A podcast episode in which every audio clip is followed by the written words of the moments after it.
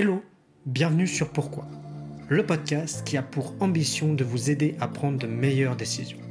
Moi, c'est François, et je me suis toujours posé la question de comment on prend une décision. Pas vous, car les décisions, on en prend tous les jours, que ce soit dans notre vie personnelle ou notre vie professionnelle. Et donc, j'ai voulu comprendre. C'est pourquoi j'ai décidé d'aller à la rencontre de décideurs, de gens qui prennent des décisions tous les jours, des décisions qui impactent, et de comprendre d'où ils viennent, pourquoi ils réfléchissent comme ça et quels sont leurs raisonnements. Alors bienvenue sur Pourquoi, le podcast qui va vous aider à prendre des meilleures décisions.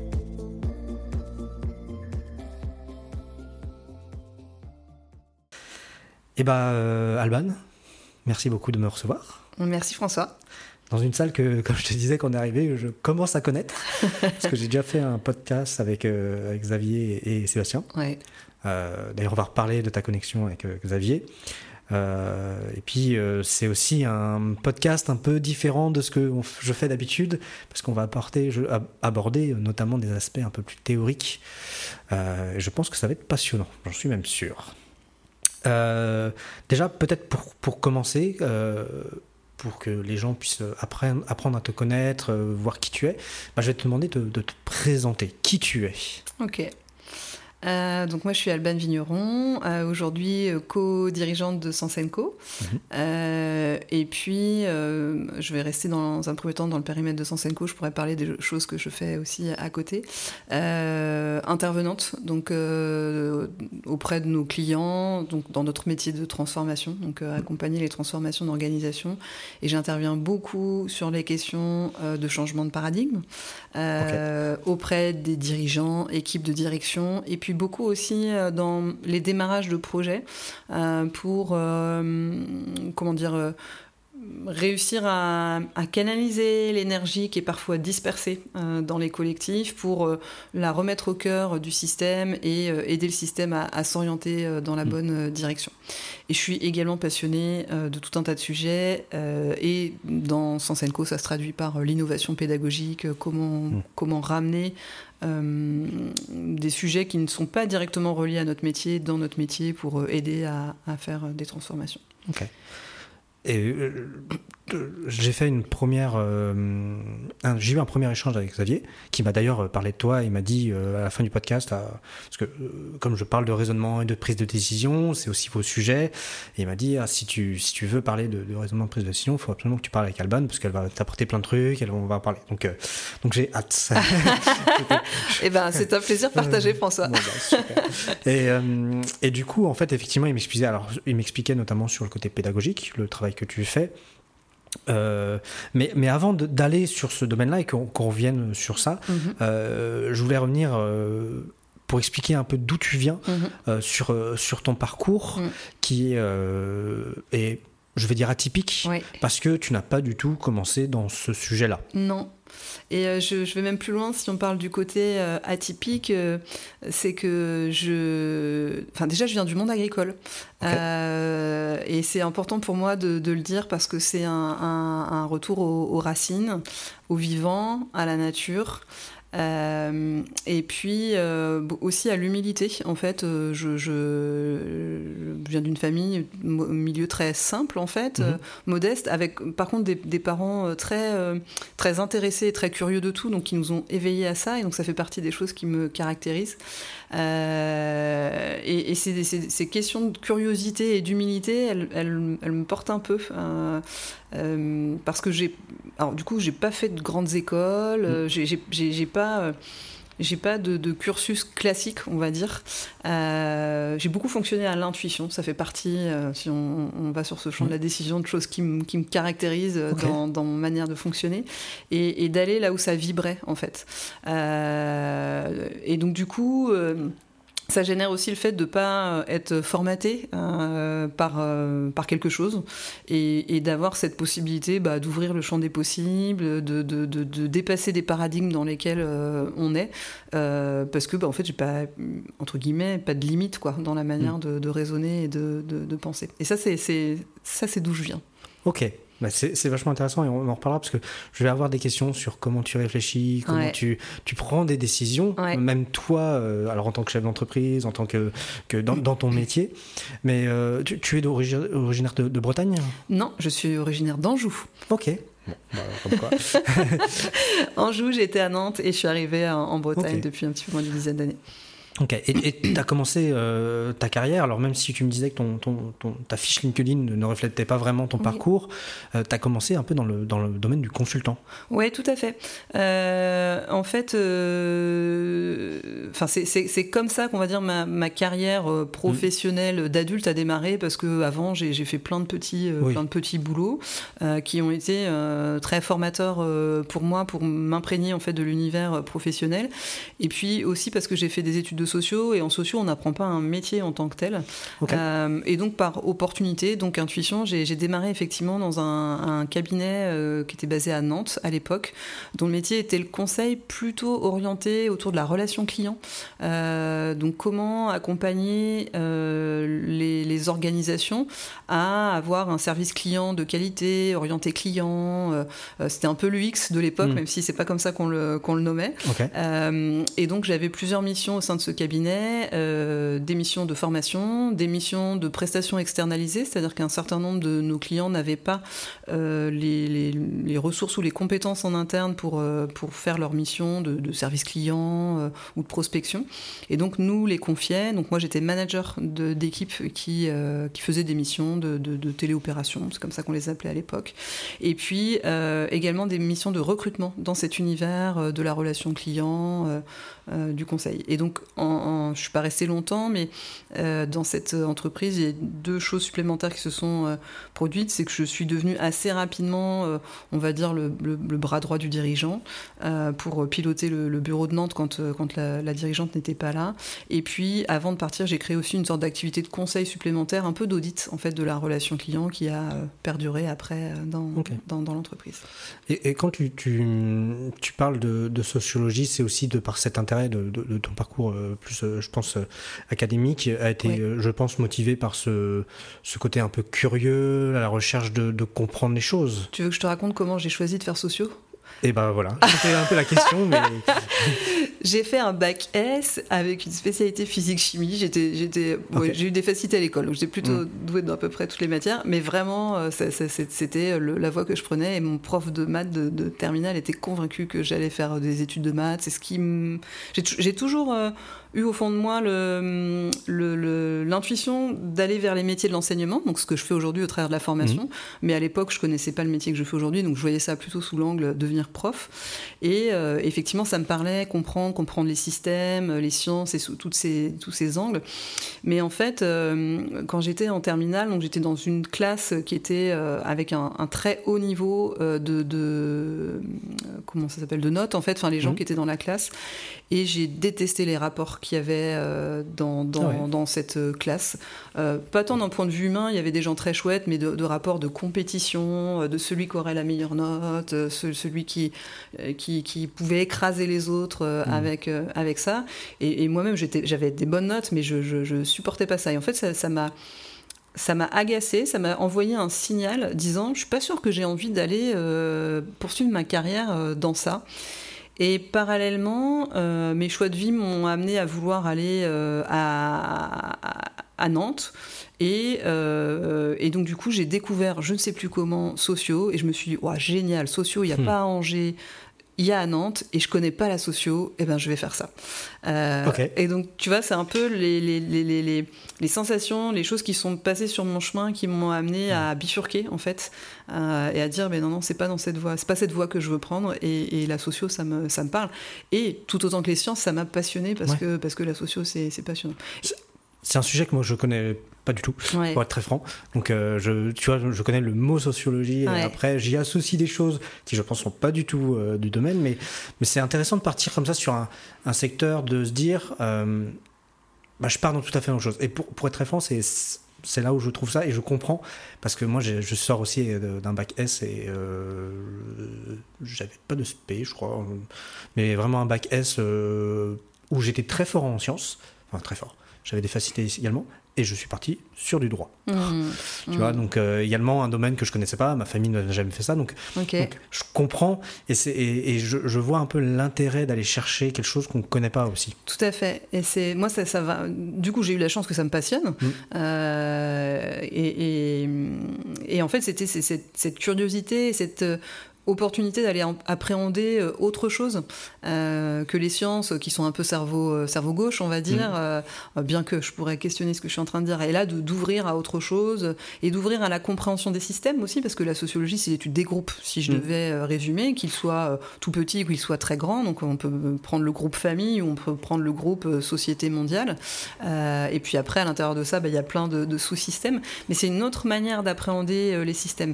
Et je vois aujourd'hui, moi, ce que m'apporte ce double enseignement quelque part, d'avoir fait des sciences et aujourd'hui qui me donne la capacité de comprendre des ouvrages scientifiques.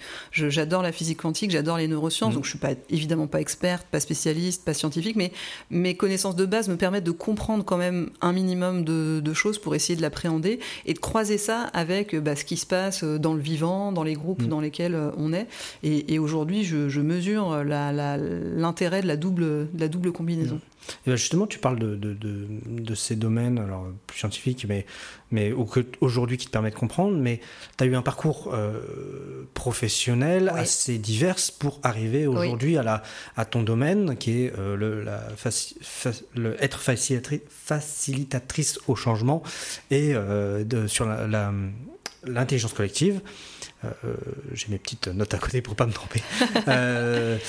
Mais tu es passé par pas mal d'étapes. Tu me parlais de t'avoir travaillé un peu dans le monde de l'industriel. Tu as fait également de la ressource humaine. Quel a été un peu ton parcours? Comment tu... ce qui caractérise mon parcours sur les choix et la manière dont j'ai fait mes choix, c'est beaucoup des opportunités, en fait.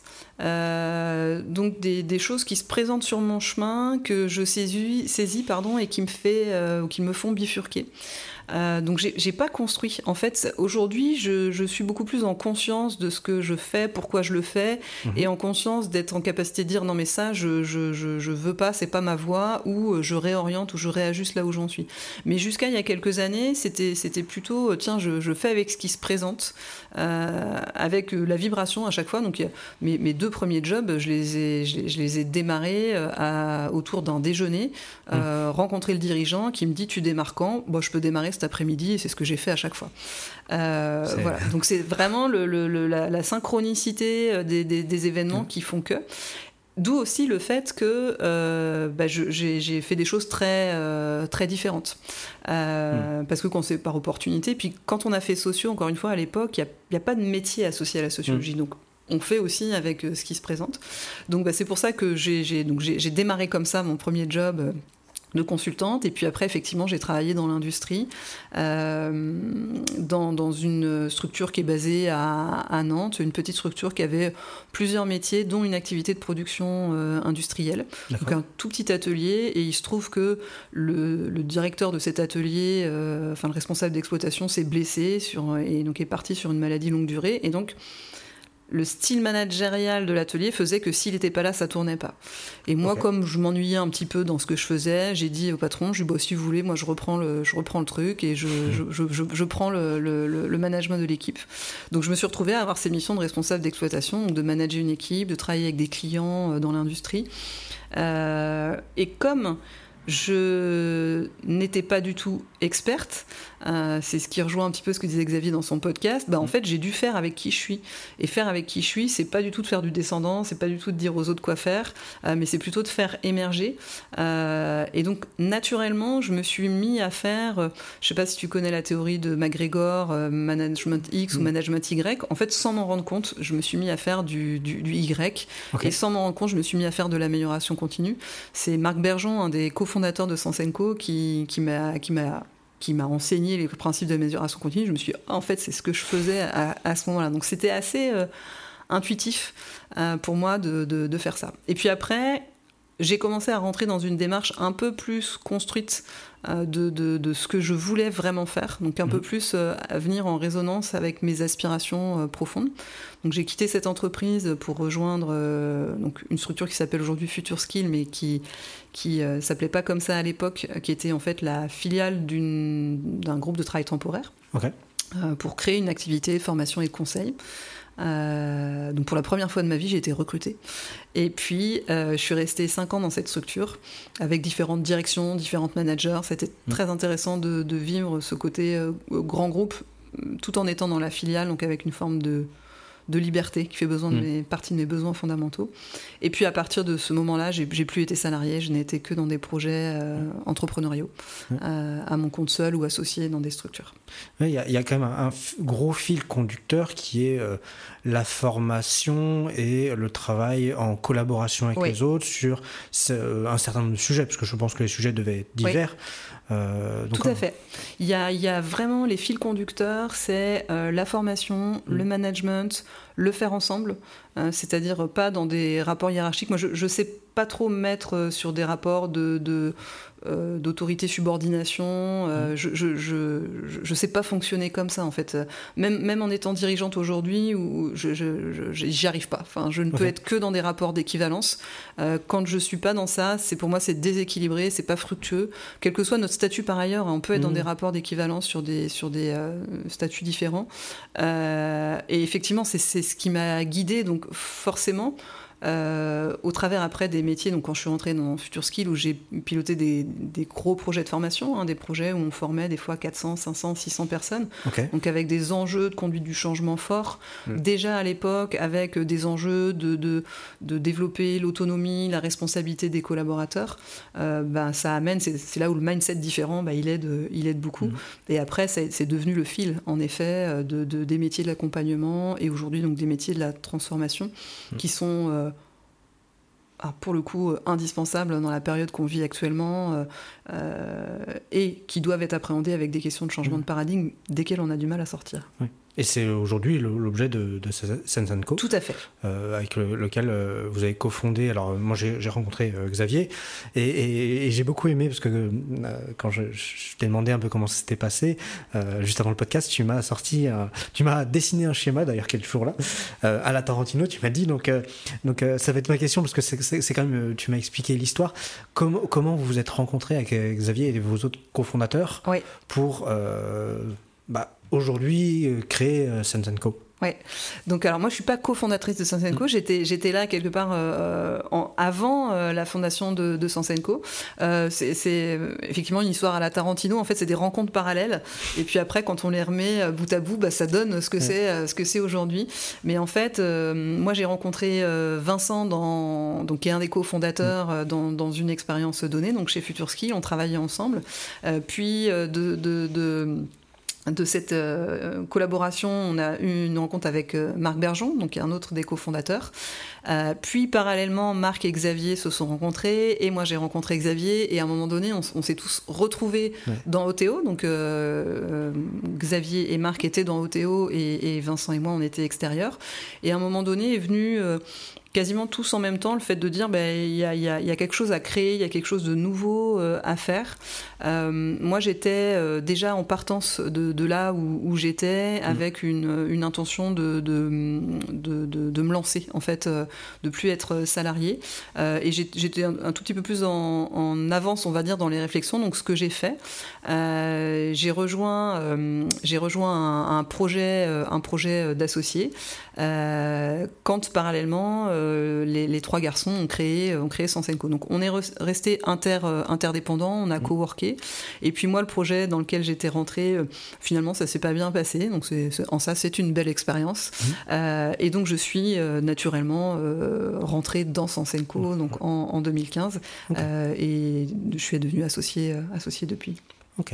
Et pour rappeler, parce que peut-être les personnes n'ont pas écouté le premier podcast avec Xavier où on aborde toute la fondation et la création de Sens&Co.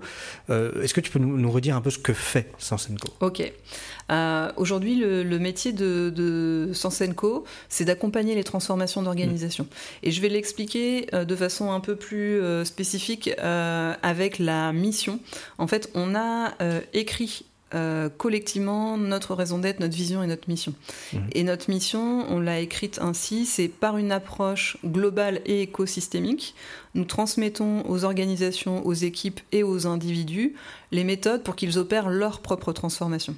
Et donc cette phrase, elle dit tout parce qu'on a une approche globale, ça veut dire qu'on a différents métiers sur lesquels on accompagne, l'amélioration continue, les postures managériales réinventées, la partie intelligence collective, la partie pédagogique et innovation pédagogique, et on est en train d'intégrer une approche RSE qui vient d'ailleurs bousculer notre manière de présenter notre offre. Donc ça, c'est l'approche globale, écosystémique parce qu'on travaille en écosystème, c'est-à-dire que notre vision, notre vision du monde est que on pense que le monde marchera demain avec des écosystèmes locaux interconnectés, globalement, qui intègrent la notion de global et de local. Et en fait, nous, on ne veut pas dire aux gens ce qu'ils ont à faire, mais par contre, on a des méthodes dont on pense que s'ils les appliquent dans leur système, ils vont pouvoir réussir leur transformation de façon plus fluide, plus efficiente. Toutes les organisations vont devoir se transformer, vu ce qui est en train de se présenter à nous, ou ce qui se présentera à nous dans les années à venir. Et toutes les organisations qui auront anticipé ça, c'est-à-dire qui se seront équipées en interne de méthodes pour savoir coopérer, pour développer l'efficience, pour être plus agiles, ce sera plus facile pour celles qui l'auront fait que celles qui ne l'auront pas fait. Donc nous, on transmet ces méthodes-là.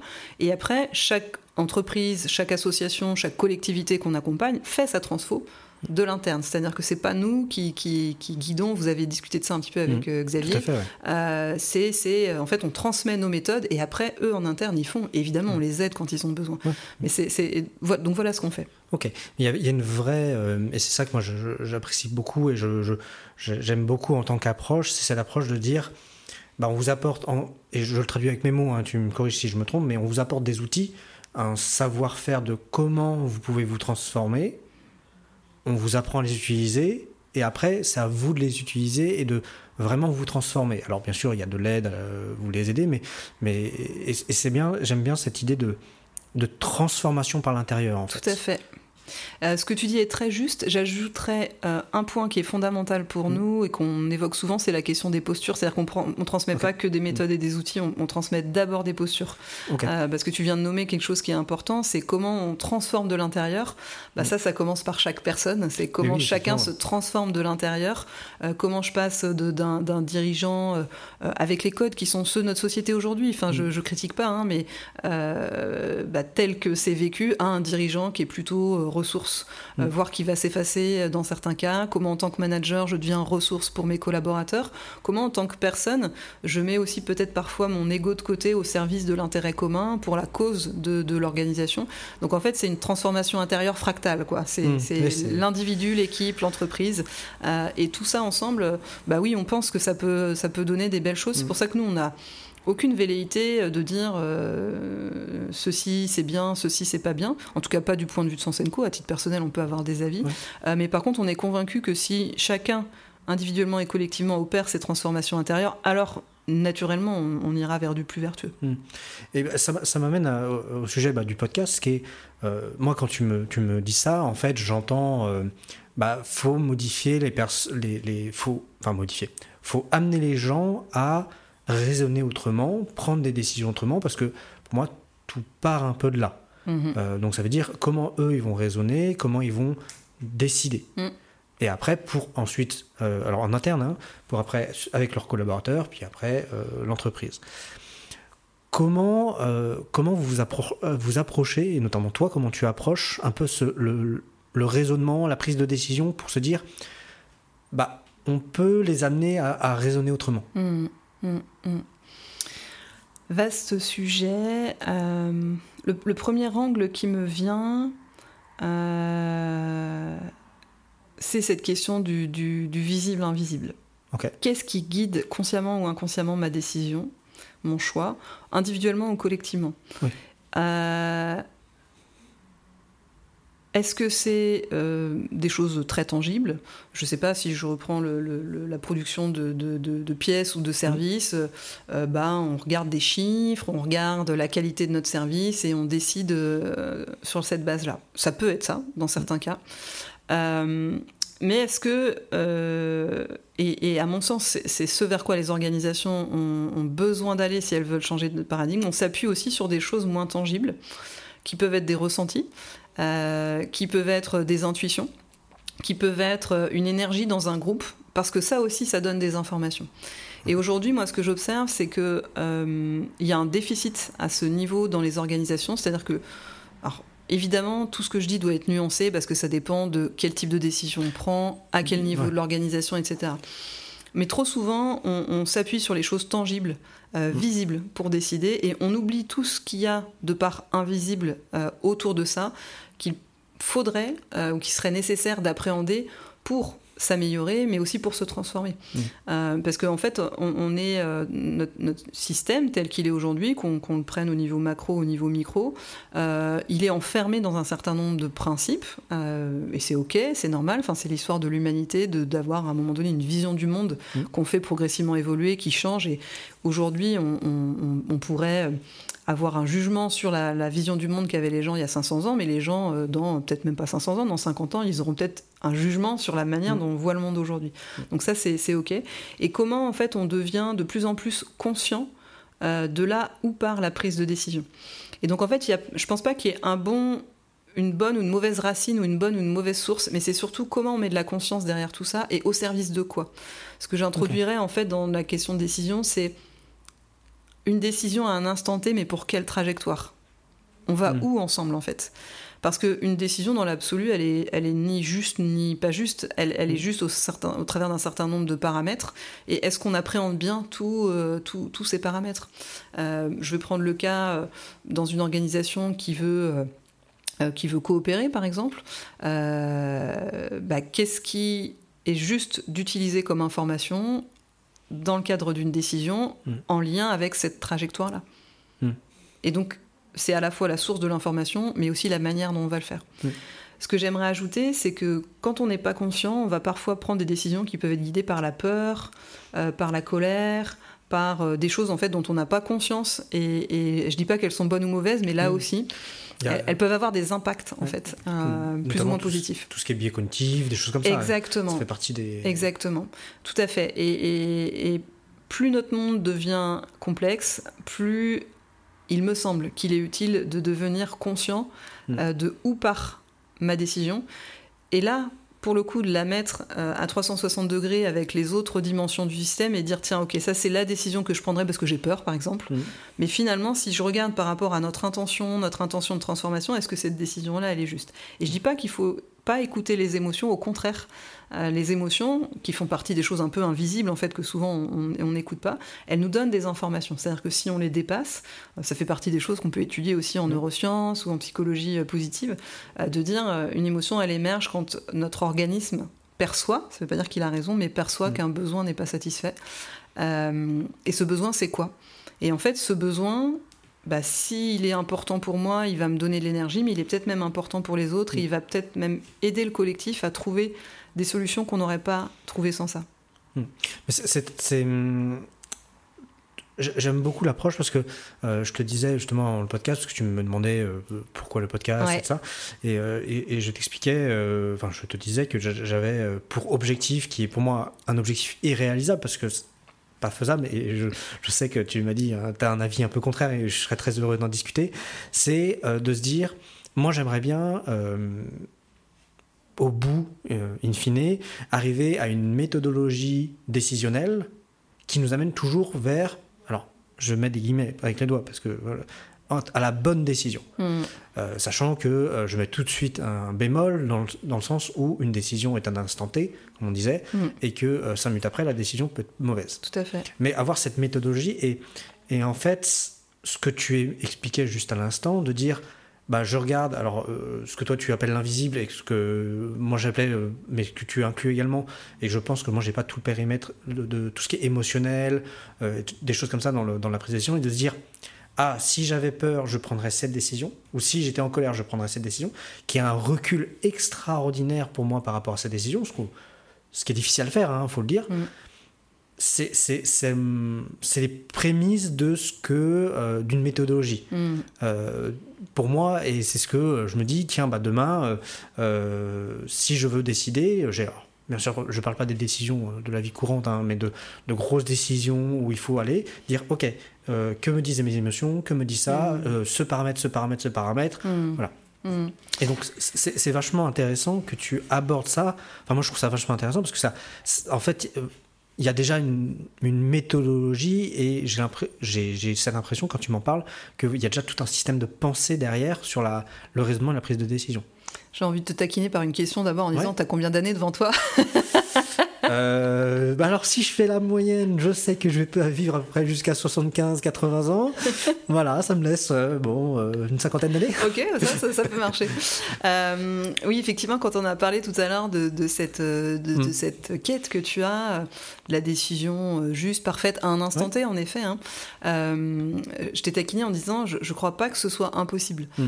Par contre, c'est très compliqué, parce qu'aujourd'hui, on n'est pas du tout conscient de tout ce qui nous traverse. Déjà, on n'est pas éduqué, ni à l'école, ni dans l'entreprise, à se connaître, à comprendre comment on fonctionne.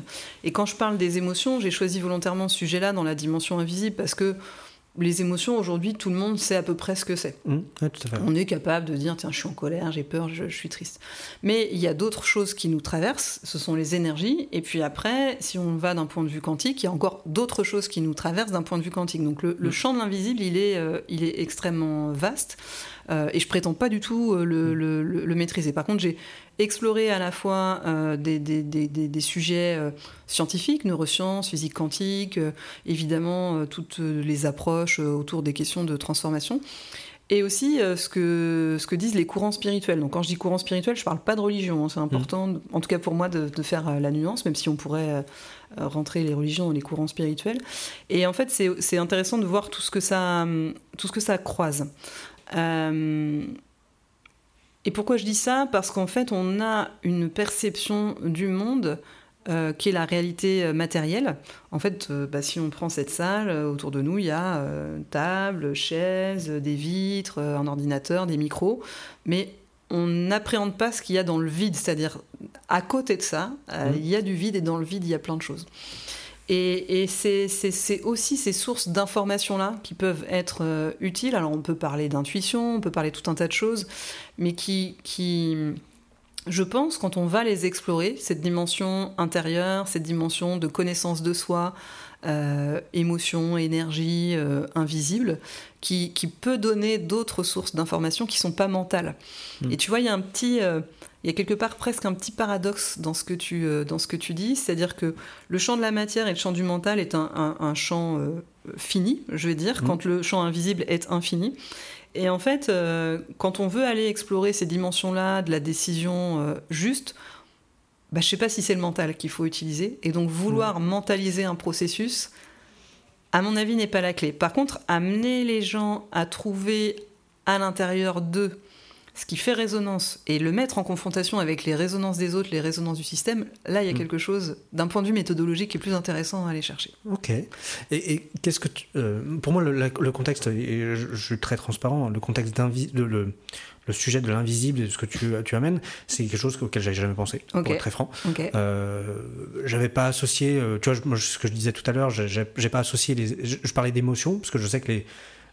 Et puis dans la littérature que je commence à explorer scientifique, on en parle un peu, mais j'avais pas ce terme plus large, on va dire. Qu'est-ce que toi... et donc c'est vachement intéressant parce que ça m'apporte un nouveau domaine à explorer. Donc ça, c'est top. Mais comment toi tu définis un peu justement ce que c'est invisible, si on devait rentrer un peu dedans ? Parce que c'est... la notion, elle peut être un peu floue, tu vois. On comprend sentiment...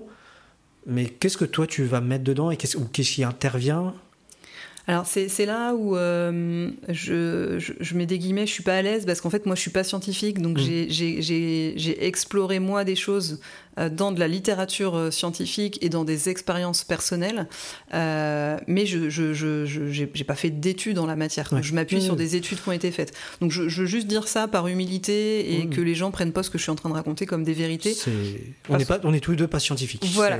Et parce que pour le coup, aller dans ce champ de l'invisible, c'est un champ tellement infini, tellement vaste, qui est prouvé scientifiquement. Là, pour le coup, il n'y a pas de doute sur ça. Il y a partout dans le monde des recherches qui sont faites en physique quantique, sur les expériences, par exemple, de transchamanique, etc. Donc, en fait, ça existe. La question, c'est qu'on ne sait pas trop comment ça marche. On ne comprend pas encore. Exactement. Parce que notre organisme est fait, ou en tout cas, et dans nos sociétés occidentales en particulier, on est plutôt éduqué à percevoir la matière, pas la non-matière. Or, elle est réelle. D'un point de vue de physique quantique, tu es composé à 99% de vide, en fait. Donc, c'est perturbant comme forme de réalité. Peut-être que ce que je peux dire, c'est qu'il y a des choses invisibles d'un point de vue cognitif, donc nos pensées, notre mental, qui créent des croyances, etc. Ça, je pense que les gens connaissent. Il y a nos émotions, c'est-à-dire qu'on les ressent, mais on ne sait pas les voir, en fait. Elles circulent à l'intérieur de nous. Il y a nos énergies, donc il y a des choses qui nous traversent d'un point de vue énergétique et qui crée un certain nombre de choses. Et puis après, il y a à l'intérieur de ça tout ce qui est plus subtil, qu'il m'est difficile d'exposer avec des mots, parce que c'est une invitation aussi à ce que chacun aille faire l'exploration de cette partie-là de lui. Mais en tout cas, quand on s'y connecte, qui donne des sources d'informations qui sont complémentaires à ce qui se présente dans la matière.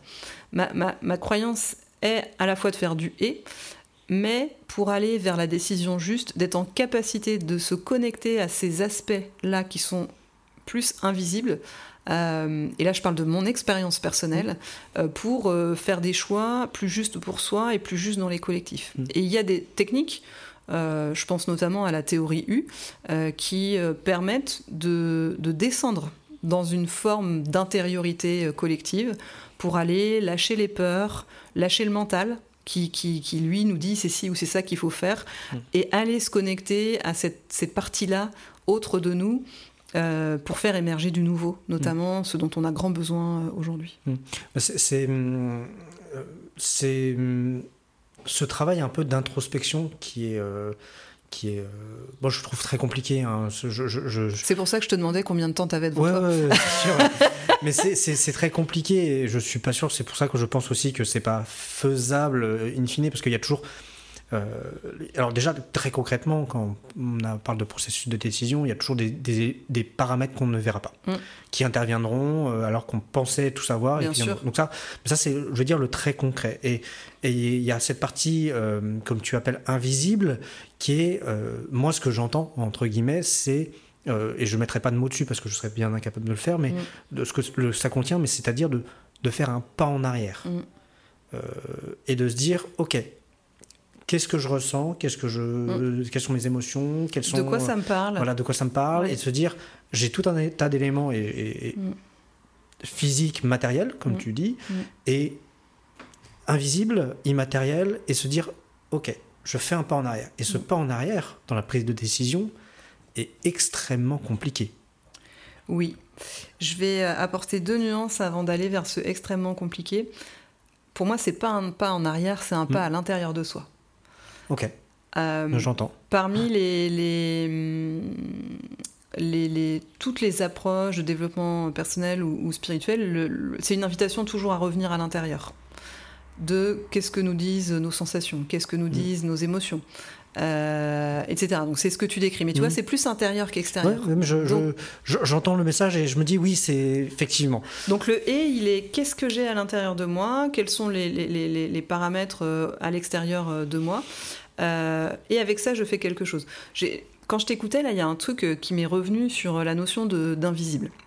J'ai découvert cette recherche-là il y a quelques années maintenant, à l'Institut Max Planck. En fait, donc, mon cerveau l'a peut-être réinterprété, donc je m'excuse par avant auprès de tes auditeurs. Il faudra aller chercher la spécificité du truc. Mais ce que j'en ai retenu, c'est qu'en fait, il y a des chercheurs qui font des études avec des plants de tomates pour voir si les plants de tomates ont des sentiments, ressentent la présence, même à distance, des êtres humains. Et en fait, donc ils font des tests. Il y a un humain à un moment donné qui s'approche du plant de tomate et qui arrache le plant de tomate. Donc un plant de tomate, c'est vivant. Donc en fait, quand il est arraché, il meurt et il sécrète, d'un point de vue chimique, un certain nombre de particules. Ça démontre donc la notion de vie des végétaux, etc. Et qu'il a, je mets des guillemets parce que c'est mes mots, mais il y a eu une réaction à ça. Et qui est évidemment pas la même que quand le plant de tomate, il n'est pas arraché. Et donc après, les chercheurs, ils ont fait une seconde expérimentation, c'est-à-dire qu'ils ont pris un être humain qui s'approche d'un plant de tomate avec bienveillance, on va dire, et puis un autre être humain qui s'approche du plant de tomate avec une intention de l'arracher, mais sans le faire. Eh bien, figure-toi que dans le plant de tomate qui était en présence de l'être humain qui voulait l'arracher mais sans le faire, il y a cette même réaction chimique que quand il est réellement arraché. Okay. Donc ça veut dire que dans la non-matière, il circule des choses. Il circule les informations. Et c'est ça dont je veux parler, en fait. Okay. C'est-à-dire que... Et c'est pour ça que c'est pas un processus mental. Donc le mental, il vient après. C'est-à-dire, d'abord, je vais à l'intérieur de moi et je connecte avec ce que ça me dit. Je peux avoir des sources d'informations qui sont autres, tu vois, telles que ce que je viens de l'expliquer avec les plants de tomates. Et après, j'utilise le processus mental, tel que tu le décris, pour prendre une décision, parce que, bah oui, il va y avoir des choix rationnels à faire, il va y avoir des obstacles, des contraintes qu'il faut évidemment que je prenne. Et bien entendu, il y a tout un tas de choses que je ne perçois pas dans ça. J'aime beaucoup parce que, et je suis totalement transparent, ça remet beaucoup en cause ma conception. Okay. Moi, je suis quelqu'un de très rationnel. Ouais. Tout ce qui est invisible, même si je ne nie pas que ça existe et ça, c'est quelque chose que je conçois sans concevoir. C'est un peu ça. Et bah, c'est justement ces discussions qui m'amènent à me dire... Ah, est-ce qu'il n'y a pas quelque chose, pourquoi pas m'intéresser ? Donc déjà, merci de m'apporter ça, je trouve ça vachement intéressant. Et je vais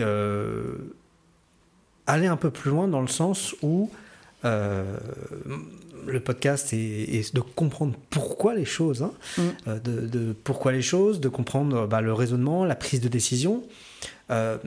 Je reviens un peu à ton métier en tant que tel, où c'est accompagner les personnes à changer dans leur... Alors, je vais le dire avec mes mots, même si c'est pas tout à fait ça, mais c'est changer dans leur raisonnement, dans leurs décisions, pour que individuellement puis collectivement ils puissent s'adapter et se modifier. Comment tu fais ? La première chose qui me vient en lien avec ce que tu...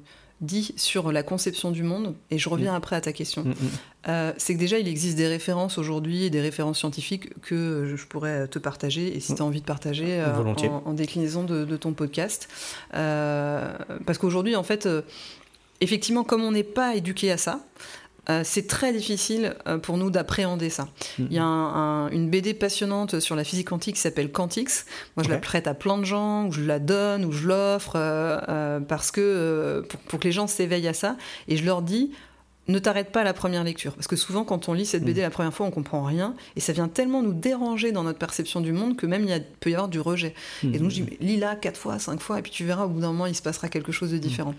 De toute façon, dès qu'on parle de quantique, et pour avoir les parents scientifiques, alors même s'ils ne sont pas du tout spécialisés, et qu'on parle de l'expérience qui est connue du chat de Schrödinger, on comprend très vite que c'est très compliqué le quantique. Tout à fait. Mais c'est la réalité de notre monde. Elle est complexe. Oui, en fait. Et donc c'était juste pour dire ça. Maintenant, je reviens à ta question sur le comment. La première chose, c'est que déjà, on s'adapte au degré de maturité de l'organisation. Okay. Typiquement, dans une organisation très rationnelle, très cerveau gauche, où ces questions n'ont pas été explorées, on ne va pas amener dès le début une connexion à soi, à l'intériorité. Donc en fait, en fonction de ce degré d'organisation et de la capacité d'un individu ou d'une personne à descendre dans ces sujets-là, on va s'y prendre de manière différente. Dans un degré plutôt de rationalité élevé, on va là pour le coup s'appuyer sur les choses tangibles. On peut évidemment faire de la consultation de parties prenantes et après sur la base de ces éléments-là prendre une décision. Et les modalités de décision, elles peuvent être multiples. Vous l'aviez évoqué un petit peu avec Xavier, mais après ça peut être soit moi dirigeant, je prends une décision seule une fois que j'ai consulté, ça peut être des processus de décision par consentement. Je ne sais pas si tu as déjà entendu parler de ça, qui sont en fait le principe, c'est une personne ou un groupe de personnes vient avec une proposition vis-à-vis du collectif, et il y a tout un processus qui enchaîne différentes étapes pour aller chercher les réactions, donc y compris les émotions, les propositions d'amélioration pour bonifier la solution et avoir quelque chose qui convient le mieux, on va dire à ce stade-là, au collectif. Et puis après, on peut descendre encore sur des éléments de connexion, prendre le pouls en fait, mais pas basé sur le rationnel, basé plutôt sur les ressentis ou ce qu'on appelle le futur émergent, par exemple dans la théorie U. Donc ce que je viens de décrire, c'est presque les étapes de descente dans le U, la théorie U, et de dire ok, là on va accepter de se connecter à des choses qui sont pas mentales, qui sont pas rationnelles, mais qui nous donnent néanmoins des informations qui nous sont utiles, et on va décider avec ça. Donc en fait, après c'est des méthodes, c'est des techniques de décision, mais d'abord le point c'est comment on s'adapte au niveau de maturité de l'organisation, ce qu'elle est prête à faire, et progressivement à faire évoluer pour aller vers des prises de décision qui vont par exemple du dirigeant qui décide seul à du dirigeant qui consulte, voire de la codécision après, codécision basée sur des éléments purement rationnels, tangibles, visibles, et pourquoi pas codécision basée sur des émotions qu'on dépasse, qu'on transcende bien sûr, parce que la décision basée sur la peur, c'est évidemment pas la bonne. Par contre, la décision basée sur le besoin qu'on a identifié, qui est associé à cette émotion, celle-ci, elle est beaucoup plus pertinente. Et puis après, on peut aller vers des choses plus intuitives, dont on comprend pas forcément en fait comment ça vient et pourquoi ça vient. Il y a des recherches d'ailleurs qui sont faites sur ces questions d'intuition, qui sont encore plus puissantes. Ok, c'est super intéressant et ça doit être assez impressionnant de voir des personnes changer ou des écosystèmes ou des ensembles, parce que c'est d'avoir cet impact sans pourtant forcer les choses, ça doit être vachement intéressant. Je vais retourner la caméra. Oui. Ça c'est mon passé de vidéaste qui refait surface, mais plus pour retourner vers toi, parce qu'il y a aussi une partie de souvent ce que je demande dans mon podcast, c'est quelle est ta méthode de réflexion, de raisonnement, comment toi tu décides. Toi aujourd'hui, et là, pour moi la question est d'autant plus intéressante parce que on va dire que en synthétisant, en exagérant beaucoup, on va dire que le raisonnement et la prise de décision est un peu ton métier. Mmh. Parce que tu accompagnes les gens à... Mmh. Comment toi, aujourd'hui, en tant que chef d'entreprise, en tant que personne active dans la vie professionnelle, tu prends tes décisions, comment tu raisonnes ? En fait, ça va dépendre de... pour qui je décide et pourquoi je décide. Si ce sont des décisions pour moi uniquement, moi je ne suis que dans le processus intuitif, j'écoute ce que me disent mes vibrations intérieures, en quoi ça fait sens, et j'agis en fonction de ça.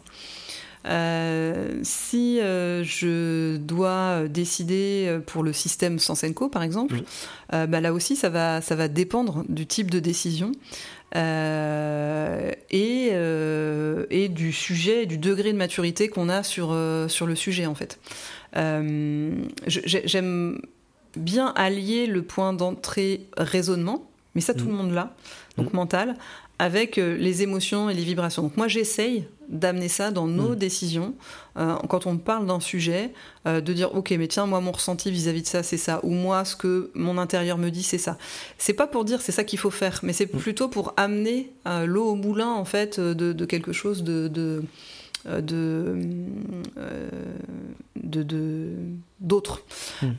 Et chez moi le raisonnement il vient plutôt après, c'est-à-dire que c'est plutôt je regarde ce qui se passe, j'écoute ce qui se passe dans le système, que ce soit sur les parties tangibles ou intangibles, et après j'amène le raisonnement de dire bah ok, bon, compte tenu de ça on pourrait faire comme ça, ou on pourrait faire comme ça. Après dans l'organisation, moi je prends très peu de décisions seule en fait, parce qu'on discute beaucoup avec Xavier. Quand il s'agit de projets clients, évidemment on discute beaucoup avec le client ou avec l'équipe qui accompagne le client, et moi ce que j'aime faire c'est poser des questions pour qu'émerge le plus possible de données, quelle que soit leur source, la source de ces données, pour que à cet instant T se prenne la décision qui est juste pour le système, donc pour les autres, etc. Donc c'est pour ça que ça dépend quelle est ma place en fait. Si c'est pour moi, si c'est en co-direction avec Xavier, si c'est avec un client, si c'est avec une équipe ou une partie de l'équipe Sens&Co. C'est compréhensible, parce que de toute façon on adapte son mode de décision et de raisonnement à chaque fois, mais ce qui est ce que j'aime bien dans ta réponse, dans le sens où, et sur ça je suis toujours très franc, c'est que j'ai échangé avec, là je dois être au 15e ou 16e podcast, et souvent tu arrives à mettre des mots intuitifs, raisonnement, des choses comme ça, alors que souvent des chefs d'entreprise, parce que c'est essentiellement des chefs d'entreprise que j'ai fait jusqu'à aujourd'hui, n'ont pas ces mots en fait.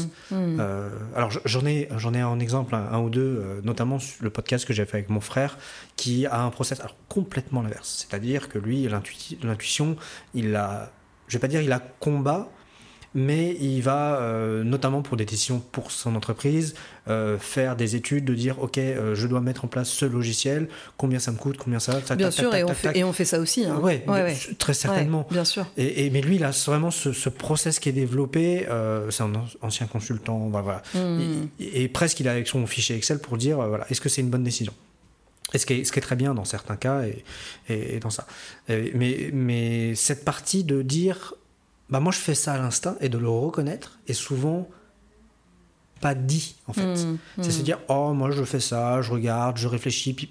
et en fait ce qui est pour moi, ce que je traduis souvent par l'instinct. Alors l'instinct qui est pas ce qui est pas une décision, enfin qui est une décision, mais qui est pas une décision où on se dit oh bah je vais faire ça comme ça de but en blanc. C'est il y a souvent l'instinct pour moi est guidé par tout un passé que souvent justement avec ce podcast j'essaye d'explorer. Mais c'est ça qui est vachement intéressant, que tu arrives à mettre des mots sur cette partie-là. Plus que instinct, je préfère parler d'intuition. Intuition, c'est pas tout à fait la même chose. Et en fait, l'intuition n'est pas la description de la manière de comment faire ou de la décision qu'il faut prendre, bien que ça puisse être ça, mais c'est plutôt une information parmi d'autres à prendre en compte. Et ça élargit simplement le champ de pensée. Et ma croyance, c'est que aujourd'hui, compte tenu du fait qu'on a besoin de changer paradigme, si on ne va pas chercher d'autres sources d'informations, on risque de rester enfermé en fait dans certains systèmes. Dans certains cas, c'est pas gênant du tout. Dans d'autres, ça l'est déjà, et dans d'autres, ça va le devenir. Donc c'est cette capacité à multiplier les sources d'informations pour faire quelque chose. En fait, on a tous des intuitions, c'est juste qu'on ne s'en rend pas compte. Quand la connaissance de soi, c'est de... Quand j'ai une information qui me vient en tête, de comprendre et de saisir d'où elle vient. Est-ce qu'elle vient de mes pensées ? Est-ce qu'elle vient de mon corps, parce que j'ai une sensation ? Est-ce qu'elle vient de mes émotions, qui viennent aussi du corps ? Est-ce qu'elle vient de mes intuitions, qui n'est pas le même endroit dans le corps ? Et évidemment, tu relis tout ça au passé. Je suis engrammée avec des expériences, avec des manières de faire. Notre cerveau, il est programmé d'une certaine manière avec tout ce qu'on a vécu. Mais il y a des pratiques qui permettent de le déprogrammer. Et la méditation notamment, ou toutes les disciplines, c'est prouvé aujourd'hui par les neurosciences, permettent de déprogrammer des schémas qu'on avait. Donc ça veut dire qu'on peut se déprogrammer Et c'est très long et c'est pas très facile. Mais moi, j'ai des sujets personnels sur lesquels j'avais des automatismes, des réflexes, desquels je me suis complètement déprogrammée. Et puis, il en reste d'autres qui restent encore automatiques. Mais ça veut dire que c'est possible. Et alors, quand on a déprogrammé certaines choses, il y a plus de conscience, en fait, dans ça. Et être conscient... Enfin, le travail sur soi, il permet de dire, tiens, quand je suis là et que je veux faire ça, qu'est-ce qui me guide ?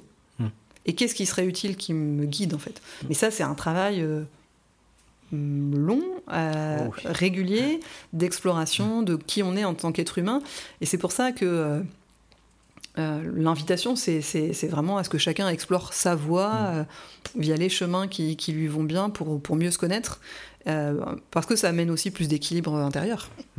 Mais tu vois, ce que tu dis là sur l'intuition, les manières de réfléchir, c'est tout à fait un livre que je viens de finir et que je recommande, qui est un que sais-je de Olivier Houdé, je t'en parlais juste un peu avant ce podcast, où il parle de système 1, système 2, et lui ajoute un système 3, enfin lui et d'autres chercheurs, où on retrouve un peu cette logique de système 1 qui est le... Alors, je vais essayer de le dire avec mes mots, parce que c'est des choses un peu complexes que je commence à appréhender.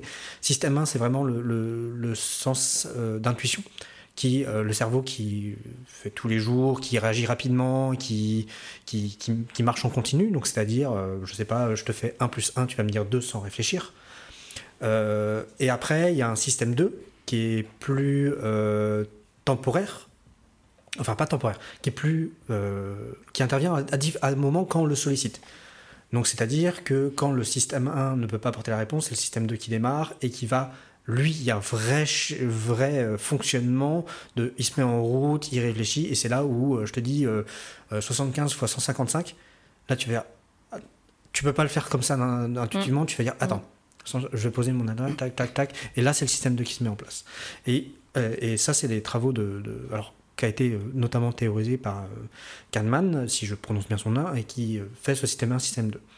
Et c'est lui aussi qui théorise beaucoup les biais cognitifs, qui montre que le système 1 est très, et c'est ce qu'on parlait à un moment dans le podcast, qui est très soumis à des influences extérieures et qui peut être influencé. Et après, il y a notamment, et c'est là où Olivier Houdé apporte une nuance avec son système 3, qui est sur la temporisation du système 1. De comment, en le sachant qu'on a par exemple des biais cognitifs, des choses comme ça, ou des réflexes, et c'est exactement ce que tu disais, bah on peut désapprendre ou prévenir. Alors, c'est dur, c'est très compliqué. Et donc voilà, c'est ce système-là qui parlait. Alors, c'est une approche. C'est une grille de lecture. Donc, moi, je n'ai pas creusé cette grille de lecture-là. J'en ai entendu parler, j'ai lu, mais de la surface. Donc, je vais pas en parler. Juste, ce que tu décris pour moi, système 1, intuition, non. C'est système 1, réflexe. C'est-à-dire que... et donc, moi, ce que tu décris dans le système 1, pour moi, ça, c'est l'ère du raisonnement conditionné. C'est-à-dire 1 plus 1 égale 2, j'ai appris. Okay. L'intuition, c'est pas ça pour moi. C'est-à-dire, c'est différent de cette notion de réflexe ou qui vient de tout ce que j'ai appris, y compris de mes conditionnements. L'intuition, c'est autre chose qui, elle, est en règle générale, mais c'est là où après on va explorer encore d'autres sphères dont je ne sais pas si c'est l'objet aujourd'hui, mais on pourra se refaire un podcast dans quelques temps, qui est plus pure en fait, parce qu'elle vient d'ailleurs. Et donc du coup, c'est pour ça que l'amalgame, tu vois, des mots, intuition, alors que pour moi c'est plutôt un réflexe, et c'est plutôt du registre du mental et du raisonnement, c'est pas la même chose. Okay. Et c'est important parce que justement en travaillant sur soi et en allant encore plus loin que ce dont on est en train de parler là, on peut aller chercher des sources d'informations plus justes et déconditionnées d'un certain nombre de choses qu'on a reçues. Okay. Donc j'ai pas la bonne. Enfin, je comprends qu'on ne parle pas de la même chose. Ouais, tout à fait. Ouais. Ok. Ouais. Eh ben écoute, je vois le temps filer. Je pense que le podcast a été bien dense déjà. Donc je te propose peut-être de parler dans un prochain podcast parce que c'est vachement intéressant et je suis sûr qu'il y a plein de choses à dire. Donc avec plaisir. Donc voilà.